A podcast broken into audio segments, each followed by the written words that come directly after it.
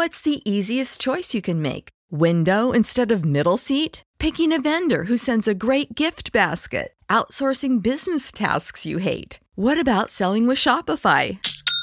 Whether you're selling a little or a lot, Shopify helps you do your thing, however you cha-ching. Shopify is the global commerce platform that helps you sell at every stage of your business. From the launch your online shop stage to the first real life store stage, all the way to the did we just hit a million orders stage. Shopify's there to help you grow. Whether you're selling scented soap or offering outdoor outfits, Shopify helps you sell. Wherever and whatever you're selling, Shopify's got you covered. Sign up for a $1 per month trial period at shopify.com slash try. Go to shopify.com slash try now to grow your business, no matter what stage you're in. Shopify.com slash try.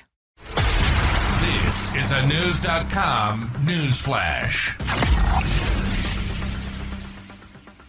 A man on Missouri's death row is suing the governor and attorney general because a board set up to investigate his case was dissolved. News.com is reporting on the case of Marcellus Williams against Gov. Mike Parson. WDAF-TV noted Parson dismissed a board of inquiry about Williams in June. Then Missouri Attorney General Andrew Bailey asked the state Supreme Court to set a date for executing Williams.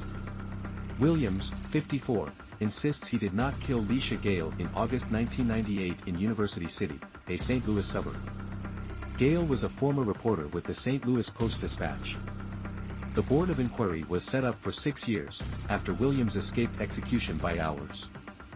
It was created based on DNA tests which suggested someone else used a knife to stab Gayle 43 times.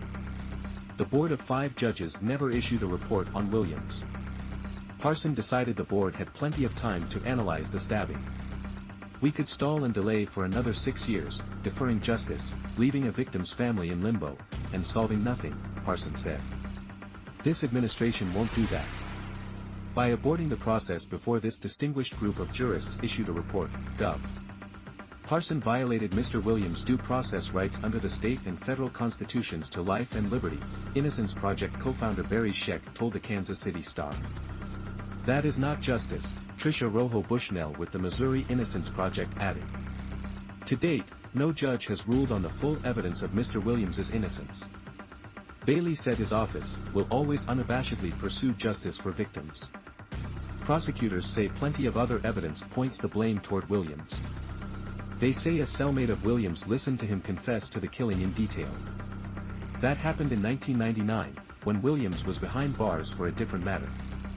Williams's attorneys respond by saying Henry Cole and Laura Asaro, Williams's girlfriend, went to authorities simply to claim a $10,000 reward.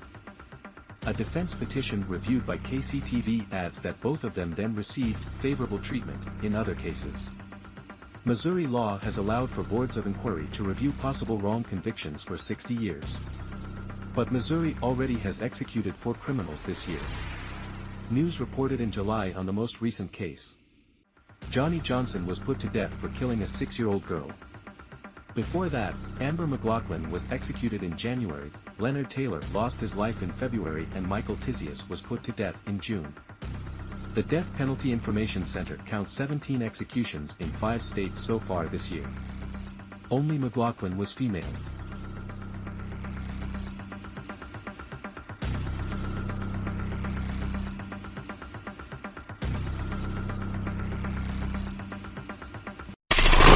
Knowledge. Knowledge. Unfiltered. Unfiltered. News.com. News.com. News.com. News.